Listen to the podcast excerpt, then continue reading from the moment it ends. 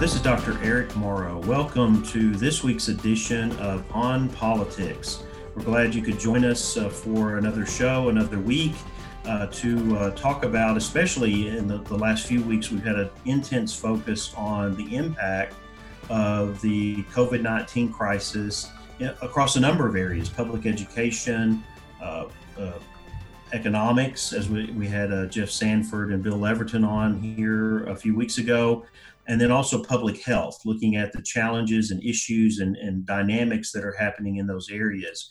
And so this week we we turn to uh, the political sphere. of course, that's a lot about what the show is about, but we look at a, a lot about policy and how some of these issues uh, impact things that at times we think we are familiar with. But this week, our focus really turns to the primary process in Texas uh, here we have a general election cycle. We've already had our uh, state primary, uh, but there's been other things that have happened here. We have runoffs delayed. We have uh, a convention uh, that has been moved uh, for the Republican Party of Texas, and and so one of the points that we need to look at or areas that we need to look at is really understanding the impact that this pandemic has had, but then how is that being accommodated and how uh, are these issues being addressed so that we can move forward with a critical general election process. Uh, and so we are uh, very excited today to welcome the state chairman of the Republican Party of Texas,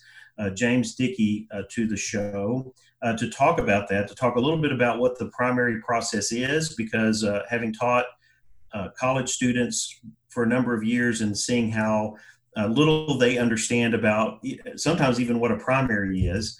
Uh, this this is a very uh, interesting and engaging process over a period of time that leads uh, to uh, a state convention and then to uh, the the national conventions and a general election. And, and, I think it's important that all of us understand this, but then we also understand what what challenges we're seeing right now in the general election. Uh, Chairman Dickey, we're glad to have you with us today. It is my pleasure to be with you, Dr. Morrow, and, and uh, my pleasure to uh, talk to the Tarleton community and uh, at and the radio community at large there. Well, thank you. We I was looking through this and, and see your your background and experience not only uh, in uh, business and uh, being a graduate of, Baylor University with uh, your business admin degree. So a, a strong connection there as uh, Baylor was my home for, for a long period of time. Uh, but also just uh, the, the, work that you've done, uh, the experience that you bring to a very, a very interesting and engaging area of our political process. And, and, I say that because I teach about political parties and, and discuss the the challenges in the public policy process of, of your what we would say a non-institutional actor and and and and and how all these things influence the, the outcomes that we get. Uh, but you're in a very unique position here uh, especially in this crisis uh, and and to see how the the challenges and the issues are, are all working together here. But before we, we really look at that would you offer us a, a, a, little bit of an overview of how this primary process works and how that that leads sure. through a, a, selection of candidates by the party uh, to then put forward on the ballot for a general election, but then also that impact on the national uh, conventions as well prior to the uh, general election. Absolutely. So, first, I'd, I'd like to say that the whole reason I am in this job, the reason why I am serving as chairman of the Republican Party of Texas, is because I fell in love about 12 years ago with the amount of impact that an average citizen in Texas can have in the Republican Party of Texas. We are, I talk to my peers from other state chairs from all over the country. I talk to my counterparts at the Democrat Party, and there is no other political party in the country that is as grassroots driven as bottom up as the Republican Party of Texas. And what's so, uh, what is consistent about political parties is it's a high leverage point. We are a private entity, uh, a private association that has a big impact on the general election. The the nominees of the two parties are much more likely to win most races than a, an independent nominee. Um, but we we're able to impact that and be support and be effective. So I love that we are a real big leverage point, and in Texas, in the Republican Party in particular, a leverage point that any involved citizen can make a big difference in. So the way we do it are a couple of couple of big big ways. The first is in candidate uh, selection and nomination. And that can vary by party and that can vary by state. So some states have caucuses where people get together and those are caucuses is just a different word for a convention. That is where uh, people people in the room negotiate and, and argue and debate and then come up with a nominee. Uh, senator mike lee from utah is a republican nominee from utah because of convention activities that happened in in utah. Uh, and of course, everybody's aware or probably hears every four years about the Iowa caucus and the impact that has on the presidential race. Well, all of those are just different ways that parties can choose their nominee. Most states, most parties have gone to a primary model. And what it is, is you, you test run people through a public process of people who are who are who identify themselves with a party get to pick who the nominee is for that party. And so that's what the primary election is. It is the first election. The primary election is the first election, and it's the one where it's separated out by party, where the parties choose who their nominee is. And it makes sense for a lot of reasons. It gives you a test run. It gets the broadest impact. It's it's basically a you know a giant poll because it's all the voters who want to be associated in your party. Texas has a semi-open process. When you register to vote, you don't register saying I'm I'm registering as a Democrat. You don't register saying I'm registering as a Republican. In Texas, we believe your actions matter more than than your word, and so the uh, the action of voting in the primary for one party or the other that's what identifies you as being associated with for that cycle the Republican or Democrat party. So any registered voter in Texas who wants to be associated with choosing the Republican nominee can vote in the primary at, in the Republican primary and help us choose our nominees. Well, that was back in March 3rd. We had our primary nomination. And before that, we recruited and trained candidates and encouraged people to file. That filing period was November through December. December 9th, the filing period ended. Then they had from December 9th to March 3rd to campaign. And the early voting started a couple weeks before that. So they really had till mid February to campaign and then turn out their voters in March. March 3rd, most of our nominees were picked for the November ballot based on filing back last November. So being a candidate is in Texas in general at least a year long process. No matter even for the jobs that get reelected every two years, it's at least a year long process to file, to run in the primary, to win in the primary, and then to run again in the general. Um, we do have the primary runoff. Now, the primary runoff was scheduled to happen uh, already, but because of the coronavirus, it got delayed. So the primary runoff is now going to be July 14th. And so, in the races where there were multiple candidates and no one could get 50% plus one for to be our nominee in the November election, we won't know who that nominee is until mid July. Then uh, while we're doing that, we also have our convention process. And our convention process is where we elect not our nominees for the ballot in November, but where we elect our convention delegates and we elect the presidential electors. There are a lot of people who it's easy to forget that that popular vote you cast isn't what actually elects president, it's the electoral college that elects the president. And in Texas, if the Republican candidate for president wins the majority of votes in the November general election, it is presidential electors who are elected at the state convention of the Republican Party who end up casting that vote. And so, in this last election, it was pretty exciting and and uh, and news making because we had our presidential electors, and we actually had a couple of what's called faithless electors who uh, who didn't vote for either of the candidates who were on the ballot. So uh, it's the convention process is great, and any registered voter, as long as they didn't participate in the Democrat primary, as long as they didn't participate in the Libertarian Party's convention or the Green Party's convention, as long as they haven't participated in another party's actions already, they can vote in our primary runoff and they can participate in our convention. So, so we're speaking today with uh, Chairman James Dickey of the Republican Party of Texas, and uh, uh, Chairman Dickey, uh, you know, you talked about the delays already in the in the runoffs. Uh, uh, the state convention has been moved as well.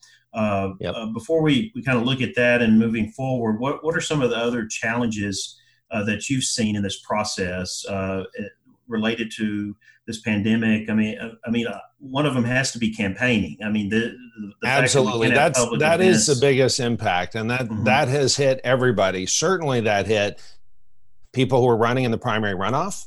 Uh, they were looking forward to being the party's nominee by the end of May, and mm-hmm. instead mm-hmm. they won't be the party's nominee until mid-July. In the meantime, they got to they've got to win that election to be the party's nominee, and they can't be out door knocking. I mean, we've done a lot of research, and the most impactful thing to turning out voters and persuading voters is to have a conversation in person. Well, obviously, right now, very few of us are having any conversations in person, certainly with not any conversations with strangers. And so, right. all of our campaigning activity at the party and what we've suggested, what we've suggested for candidates is two things. One, they should be actively out serving in their community. And two, if they are current incumbents, they need to be working on their official duties to respond to the coronavirus pandemic. So, you know, the president's doing the right thing, laser focused on on the pandemic. The governor's doing the right thing, laser focused on the pandemic. The candidates uh, we strongly encourage them to be involved in community engagement right now and community outreach right now. And in fact, this week happens to be RPT Serves Week. We have an RPT Serves initiative that is um, service to the community, and whether that be uh, donating blood to blood banks which are in desperate need, w- whether it's helping food banks distribute food uh, or donating food to food banks, whether it's um, uh, just reaching out to friends and neighbors, especially the elderly who are most at risk right now and need to not be out, whether it's helping deliver food to them, whether it's uh, reaching out for the uh, crisis pregnancy centers for the for the for the mothers who are in desperate need right now.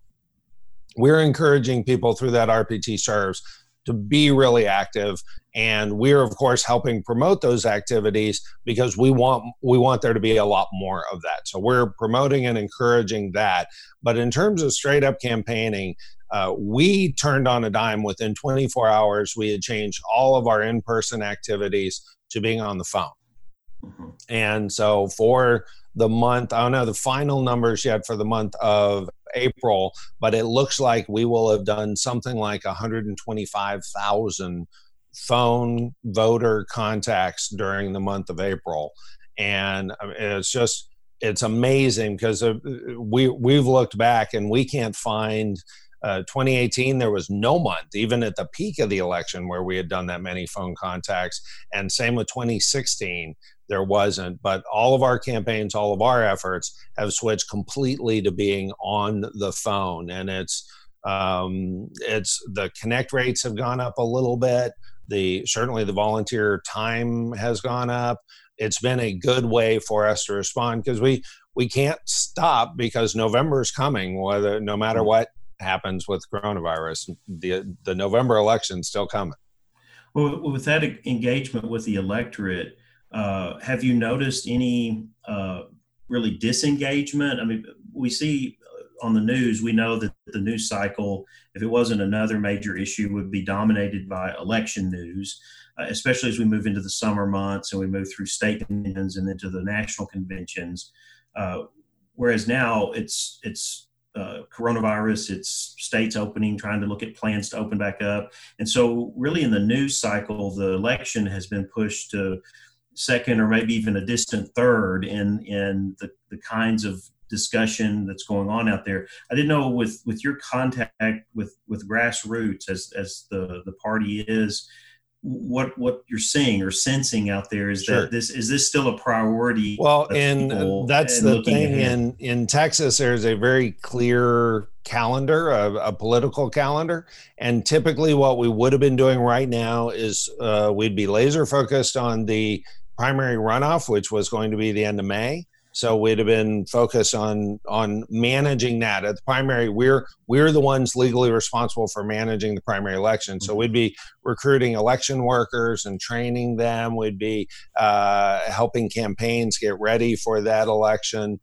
and we would be doing voter persuasion. So that's the uh, voter ID and persuasion. We'd be reaching out to voters where uh, we believe they're persuadable one way or the other, and we'd be making the case that they really ought to be uh, supporting our side. And we'd be doing that in person because we know that's the most impactful. And then uh, we would also be w- working on uh, um, uh, improving our data, right? Well, we're still doing that voter persuasion and voter data. We, we've also we've been doing our biggest ever voter registration effort where we've registered 80,170 new Texas voters through the party's volunteers over the last few months. We're continuing to do that, but we're doing it all via phone. There was a big initiative to do that in person. That had to shut down for obvious reasons because of this. Um, but we're we so we moved our activity. We're not worried about the runoff right now because it got delayed to July. So we'll delay that activity. But our voter ID, our voter persuasion, um, our voter registration, all of those efforts have continued. They've just gone completely to mail and phone instead of in mm-hmm. person.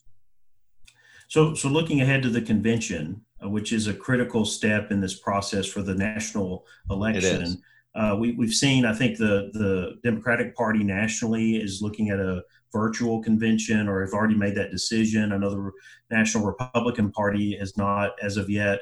Uh, how is that on the state level in, in the process? And I know I'm not asking for a decision here, uh, breaking sure, news or whatever, yeah, but I'm no. more of like their process of evaluating what's the Absolutely. best way to go forward. we've been we've been working through this a lot, and the and the Texas state Republican convention is the biggest political convention, not just in Texas and not mm-hmm. just in the country, but in the free world.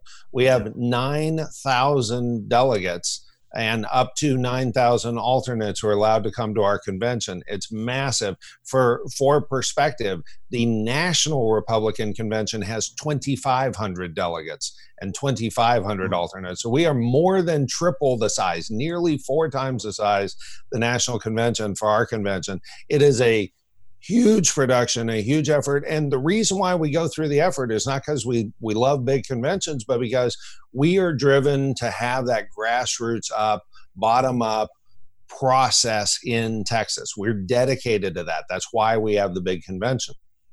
And the road to convention starts with county and Senate district conventions. So, in most counties in Texas, uh, that whole county is represented by a single state senator. So we have 31 state senators for the entire state. We have 254 counties. So in most counties, they have a single state senator.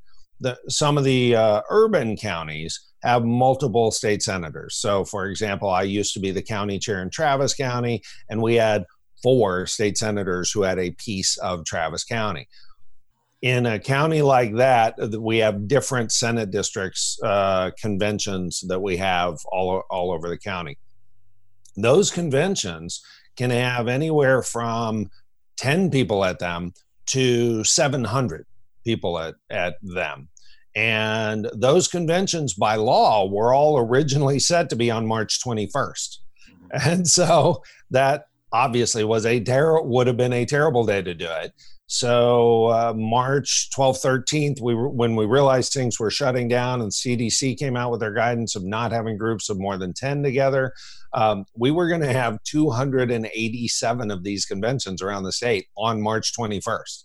And so we moved all of those. We gave them a window of up till June. We were able to do that because our convention had already been at our convention had been planned for mid-May we moved it to mid July. Now, it was, frankly, it was nearly miraculous that we were able to do that. Uh, it took a lot of work, but we only had a six week window when we could have moved our convention to. And it turned out that the convention center that we had had to book three years in advance had one of those weeks available. And so we were able to move into that and we were able to negotiate a deal. They worked with us really well. And so it didn't incur increased costs. We were able to still have all the meeting rooms. And so it was really miraculous. We were able to move our state convention. And it just so happens to be the same week that the primary runoffs move into. But we were able to do that because the national convention had always been planned for late August. On the Democrat side, they had a much tougher road to hoe because they had planned their convention for June, their national convention for June, which meant all their state activity had to happen earlier and all that. Uh, we were lucky that we had the the August deal. Now that said, there were still there were some national deadlines that were in the middle of June, and by moving our convention from mid May to mid July, we we blew through those deadlines. Mm-hmm. So we had to get all sorts of special permission from the Republican National Committee to waive the penalties that normally would come with uh, with a, a, rules violation like that because um, obvious for obvious reasons they don't want changes in election year and uh, let me let me let me give people the big picture why this whole convention process leads to electing our delegates to our national convention. I told you there there's 2,500 total delegates at the national convention. Texas alone sends 155 of those 2,500. Mm-hmm. We we matter. We have a big impact on that right. convention, and that convention is where we actually where the party elects our representative for the November election. It's not based on our nominee is not our party's nominee for president is not directly based on each of the primaries. Those primaries win delegates, those delegates elect the nomination. And so that national convention matters because that national convention vote is where we officially choose our nominee for president.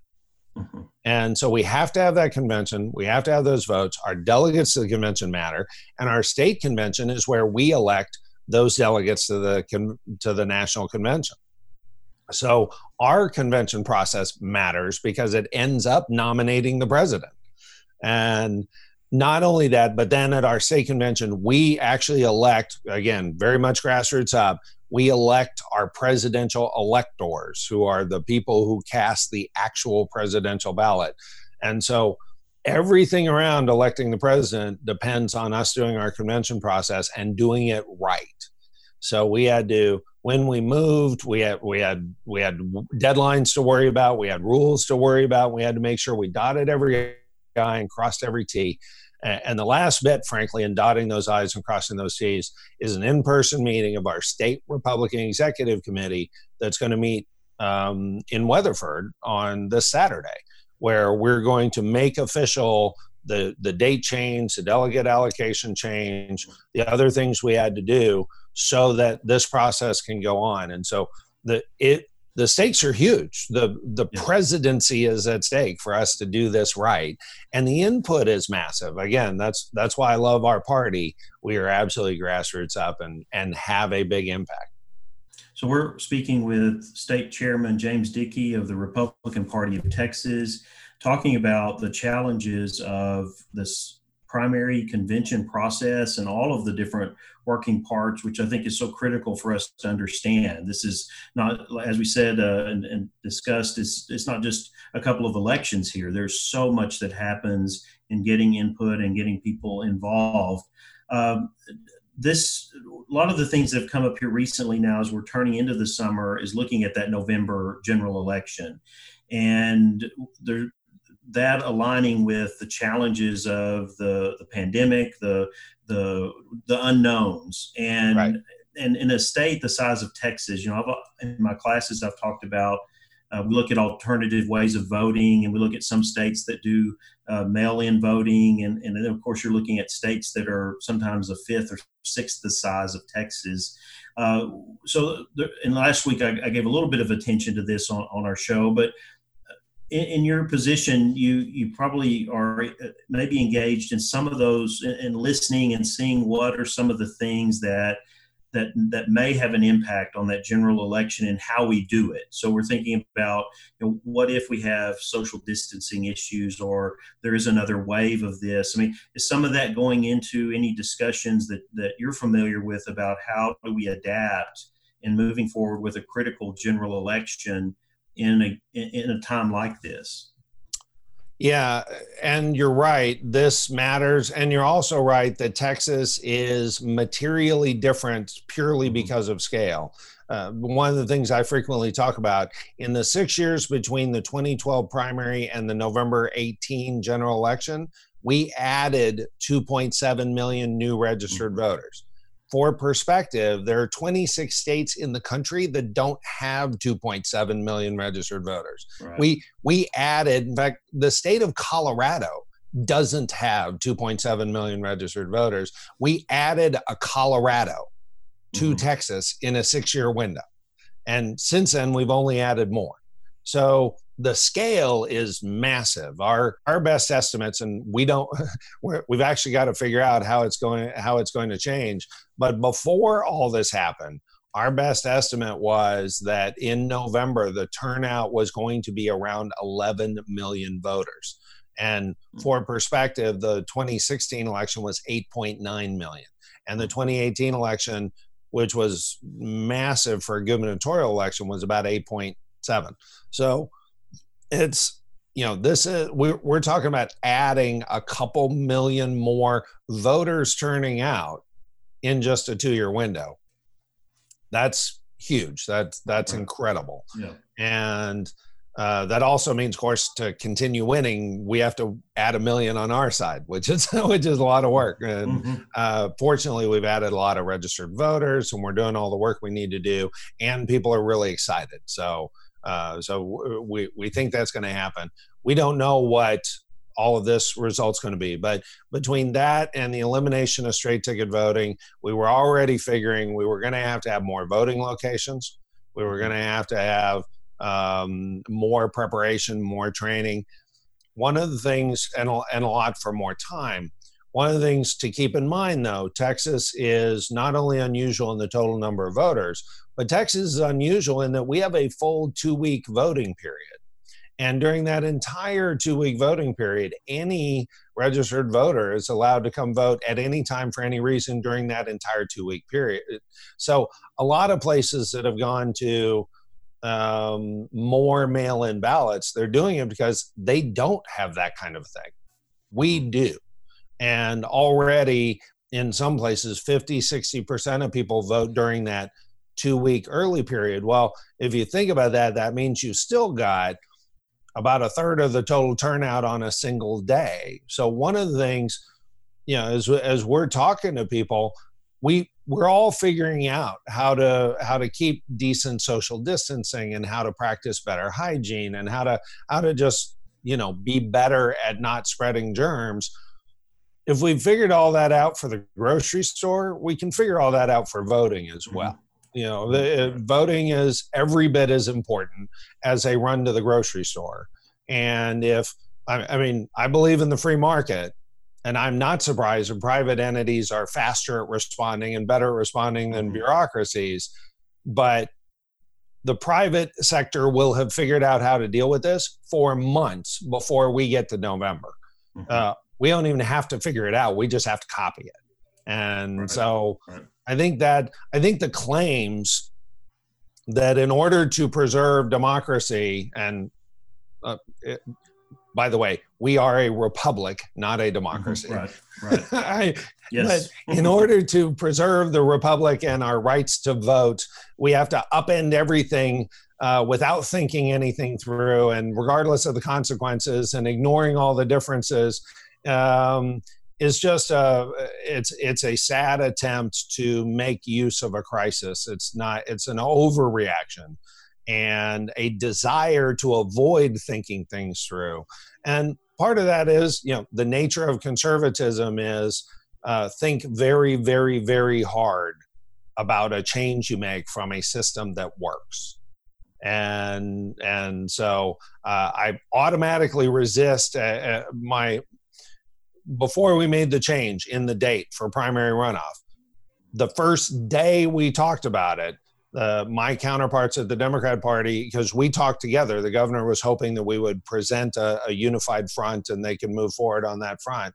Um, the very first day we talked about it, they didn't even want to talk about delaying the election. They wanted to talk about going to 100% mail in ballots, just automatically mailing every voter who had voted in the primary uh, a primary runoff ballot. Well, no. Uh, you know, A, uh, you have to make all sorts of assumptions when you're doing that. B, you have to be willing for, you know, my parents' votes to be sitting in a mailbox somewhere um, and with no guarantee that it's actually them who ends up returning it. You know, right. uh, you know no. there, right, right. There, there's a lot of good reason that in Texas we make it easy for people to vote. We we have seen some increases, but the same people argue that 100% mail-in ballots it's so much more convenient therefore voter turnout will go through the roof.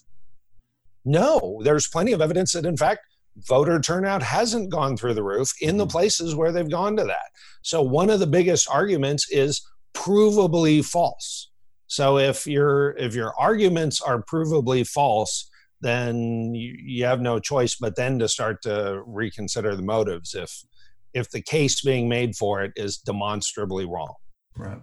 Well, our approach on this show has been that people should be aware that that there is going to be some impact. I think in your case, it it, when you're looking at polling sites and all of that, it may be that people need to be willing to volunteer uh, to help us conduct a general election when, yes. in, in, the midst of all of this. And, and so that, that's our approach has been talking about how you know, this Absolutely. is a fun, fundamental right that, that we need to exercise and we need to work together to figure out how to to have a general election and not Absolutely. Not, uh, yeah, not postpone it or anything like that. I think the right the challenges of that are much more significant. Oh, absolutely. And in fact, the the uh, so every county has election officials. They've got an election mm-hmm. administrator, and they've got the uh, in Texas, the county clerk is the one responsible for the administration of the election, and that county clerk is an elected position, and so uh, and the parties are involved and responsible for managing the primary. So as a so as a former election judge, an election clerk, a county chair, the county chair is responsible for the primary in their county. I, I have personally, and the state chair, as state chair, I'm responsible for administering the statewide primary. Um, I have personally been involved in administering um, 16 different elections. So I, I know up close and personal right. uh, all the different details, and we are we are thinking through and talking through that. And I can guarantee you that the Secretary of State's office, the county election administrators, I mean, part of the pushback for this uh, desire to go to 100% mail-in ballots has come from elected Democrat election officials, county clerks, and their mm-hmm. election administrators in the major urban areas who said, "No, no, that's that's not great," and and not being able to go cast your vote that would be one kind of disenfranchisement.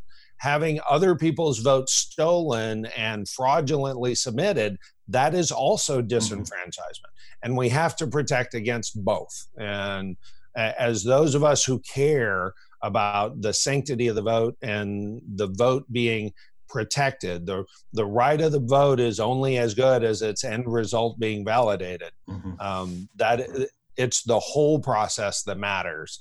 And, and I'm convinced, I just, I just have a lot of faith in Texans uh, to, to be able to implement this well. I mean, that's, we had a lot of the same debate happened 10 years ago when voter ID was coming in. And a lot of the arguments were if you put in voter ID, you'll see turnout drop. If you put in voter ID, you'll see minority turnout drop. And we saw exactly the opposite. We have seen voter turnout increase every single election, and we've seen minority vote turnout increase every single election. So um, a lot of the fear mongering that goes on, I just uh, uh I, I push back on that the concern's a valid one. Let's make sure and address the concern, but we can do this. Yes. Well, one one final question. I know you you've got a busy schedule, and this is a, a, a challenging time. But uh, uh, uh, each convention that the the parties have, uh, you adopt a platform, and I'm, I'm very, yes. very familiar with this because in my classes I have uh, students work on a policy issue, and one of the research assignments is to go and look in the either state or national uh, uh, platform and see uh, what the, the, the policy focus is for that specific issue. And so coming up, uh, I'm sure that's on the docket again this year for this convention, as it is every convention. Yep. What just you know briefly, what do you see are some of the top issues? Uh, that are going forward on that platform for the party. I think that's that's critical. One to know people know that that parties do adopt platforms, and that's a very kind of clear indication of the policy approach Absolutely. that they're going to take in the next uh, state legislative cycle or even on the national level. But what what do you see are some of the critical issues? So, first, couple of quick things. Uh, we are absolutely grassroots driven. So, I would encourage any of your listeners and any of your students, if there's an issue that they are passionate about, find out where the county or Senate district convention is going to be near you. And as long as you have not voted in another party's primary and participated in another party's convention process, come to the convention. If you are a registered voter and and petition and and campaign and advocate for that issue uh, because we are absolutely bottom up. We have a committee at state that uh, looks at all of the resolutions that come from every county convention 287 of them. Every one of them that is passed up uh, we look at which ones have gotten broad support and which ones have narrow support and at the Republican Party of Texas, we have two uh, you, separate documents. We have our platform, which is I call it our reference manual. It is our mm-hmm. it is our dictionary, our of our encyclopedia of positions we have that are held officially, and we've got all sorts of uh, positions on all sorts of things. And every time a reporter calls me and says, "Hey, what's the party's position on?" The renegotiation of NAFTA. I'll I will refer to the platform and find oh look we you know we believe firmly in free trade uh, but we believe NAFTA needs to be renegotiated um, and uh, and and so great that's our position and so I'll, I will then advocate for that position. Same during the session, a bill comes up on something. So NAFTA is a national issue, but we have a lot of platform planks about uh, local and regional issues, right? So one of our one of our platform planks was uh, against the annexation of people without their vote, without their consent. So a bill came up that that was for the first time in Texas history, preventing taxing entities from being able to annex you and your neighbors without a vote of you and your neighbors. We went and testified on behalf of that bill because it's in our platform. That's our official position. We also have uh, five legislative priorities, and the convention can change up how many there are or what they are. Uh, but those five legislative priorities were for uh, pro life, for religious freedom, for ending taxpayer funded uh, lobbying, uh, for constitutional carry, that kind of thing. And those kind of issues are still the uh, I, I, I fully expect them to continue to be our top priorities. And uh, but we'll see. And the what's so beautiful about our party is we are bottom up. The it is the delegates at that convention this summer who will decide what those are. But all of those issues continue to be uh, front and center with everybody, and uh, we we continue to hear about those, and I'm I, I think we will. Republican Party of Texas Chairman James Dickey, thank you so much. This has been very informative and, and uh, hopefully it helps our listeners to understand how this works, especially in the in the time frame, the crisis uh, that we're in, and, and knowing that uh, a lot of this, as you're saying, is engagement. It's about people knowing what's going on at the local level in terms of, of party involvement and being engaged uh, and being able to uh, uh, participate in offering their views and and supporting what they want to see government doing or not doing. Uh, uh, as we address it in our classes, it's it's both ways. You know, sometimes it's engaging with issues because there is either unique government to address something uh, better or in a different way, or it's that maybe government is not a part of the equation uh, for an issue. But but thank you so much for joining us today. Oh, it's my pleasure, and a hundred percent. If you want to have a better than average impact, vote in November. If you want to have twenty times that impact, vote in the primary runoff. If you want to have a hundred times that impact, participate in our conventions it, your you can have you can quickly be in the top 1% of impact. And i encourage every one of your listeners we would love to have you come on in be involved with the great republican party of the state of texas. Thank you so much. We're going to take a, a short break and we'll be back for more on politics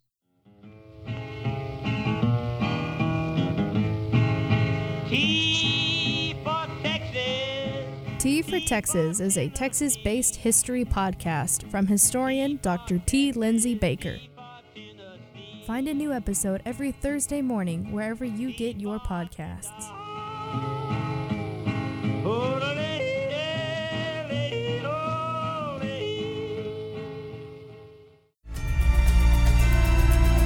Politics can be confusing, but Cagliamaro have your back. Follow them on Facebook. Search Cagliamaro on Politics to stay up to date with the show and for all of the sources to follow right along. Cagliamaro is a production of the Tarleton Radio Network. Welcome back to On Politics. We want to thank again Chairman James Dickey of the Republican Party of Texas uh, for joining us for that very informative interview uh, about the primary and convention process, but also the impact of the current uh, COVID 19 crisis. And we will look forward to, and we're working on this to have an interview next week uh, with a member of the leadership of the Democratic Party of Texas in order to hear how they're adjusting and adapting. And, and they've already moved to a virtual convention uh, in early June. And so we want to talk about that and, and how that works and how uh, they develop their agenda toward their platform, uh, but also the looking at the impact uh, in the election cycle uh, on the primary and convention process.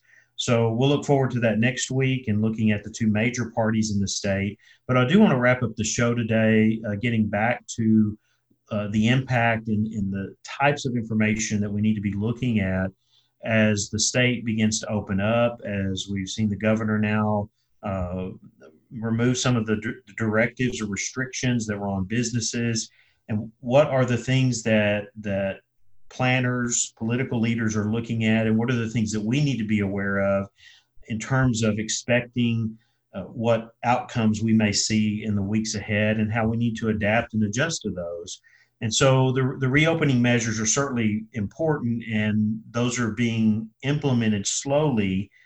Part of the reason for that is to see if there is a sharp rise, if, if, if the virus continues to spread, if these measures either see numbers maintain or decrease, or all of a sudden do we see a spike uh, in uh, infections uh, and hospitalizations and so on. So this is a very critical period, I think, over the next two weeks as we see people get out and engage. And we're probably going to see all kinds of things. We're going to see people going about doing whatever they want to do, where they want to do it, uh, without much concern for social distancing. And we're going to see people with a mask on who are out, who are trying to protect themselves and protect others. I think the thing here is that we've all got to be accepting of the different ways uh, that people are going to adjust and adapt to this in the weeks ahead, uh, not knowing really what is going to happen. And so I think that, that the decisions certainly are being made, as the governor said, based on hospitalizations, based on the recovery rate in the state. Uh, but this is something that's that's going to be very critical. Uh, one of the things that I watch uh, for the state, if you haven't seen this already, is that the Texas Health and Human Services Department uh, has a website that tracks the number of cases by county. And you can look at this to see what's happening, not just in terms of the cases, but testing. You can look at demographics, uh, who's being impacted by this. Uh, it, they do keep track of fatalities.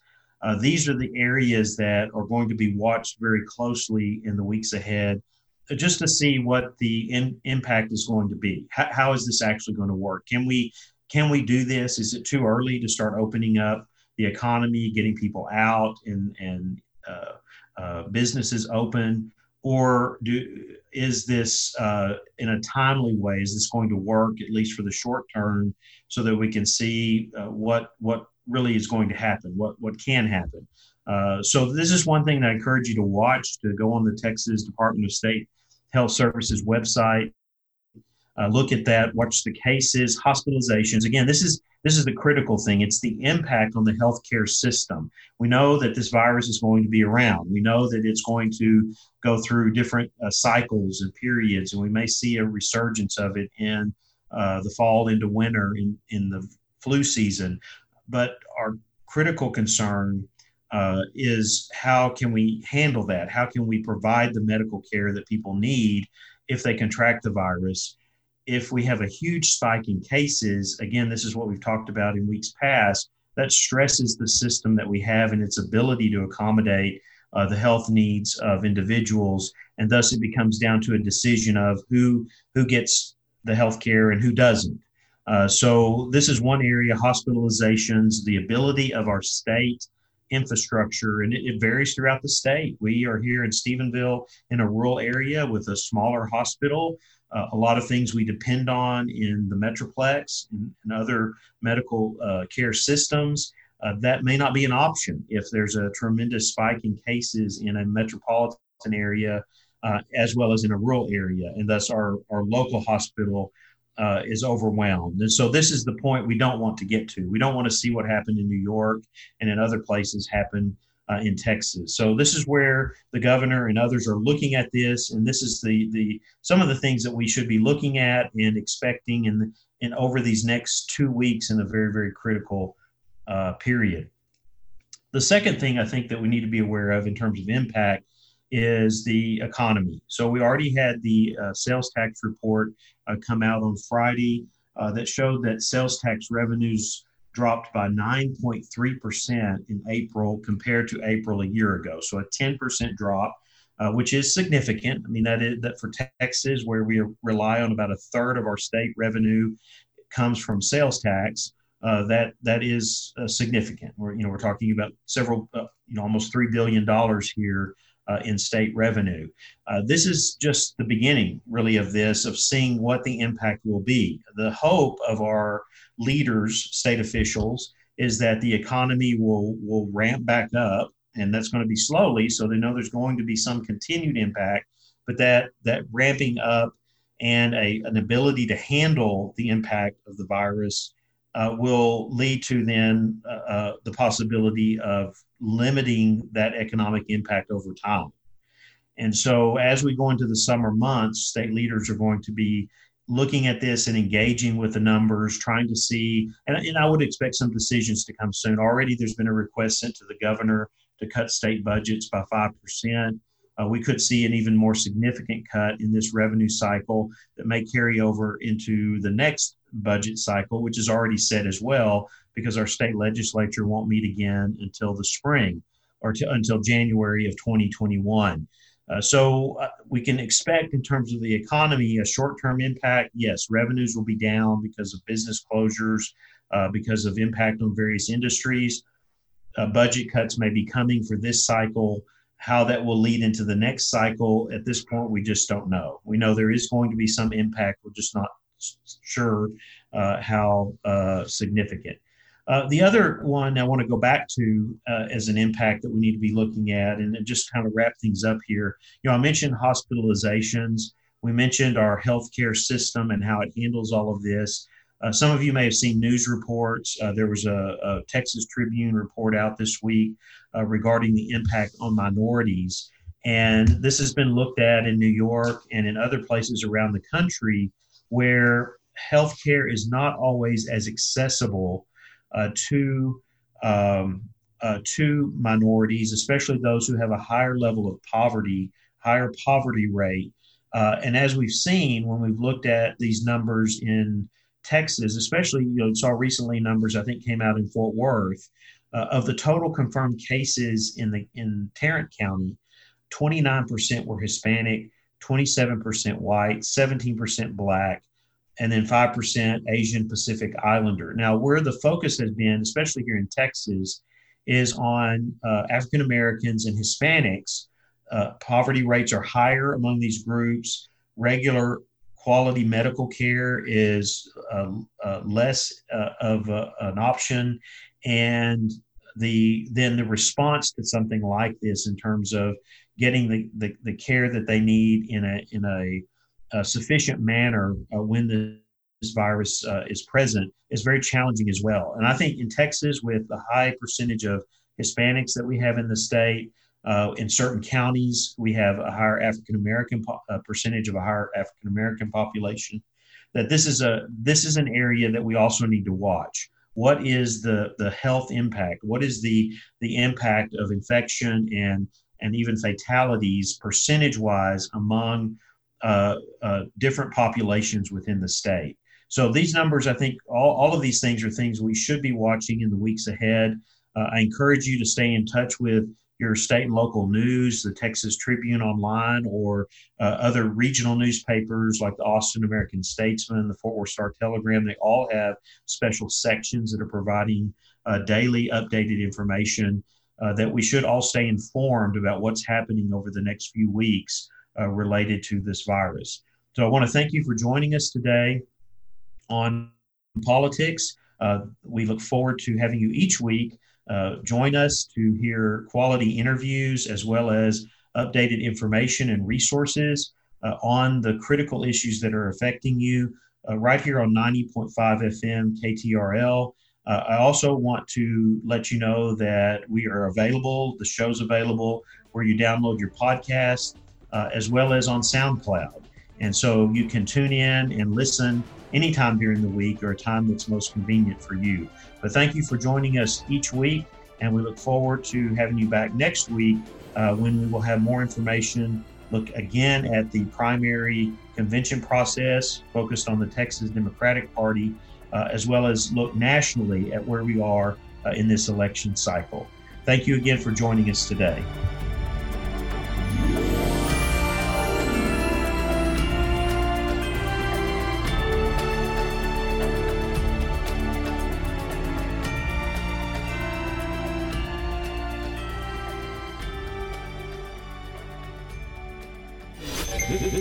Tarleton Radio Network podcast with production from AJ Heyer and Taylor Welch. Find more great shows by searching Tarleton Radio Network wherever you get your podcasts.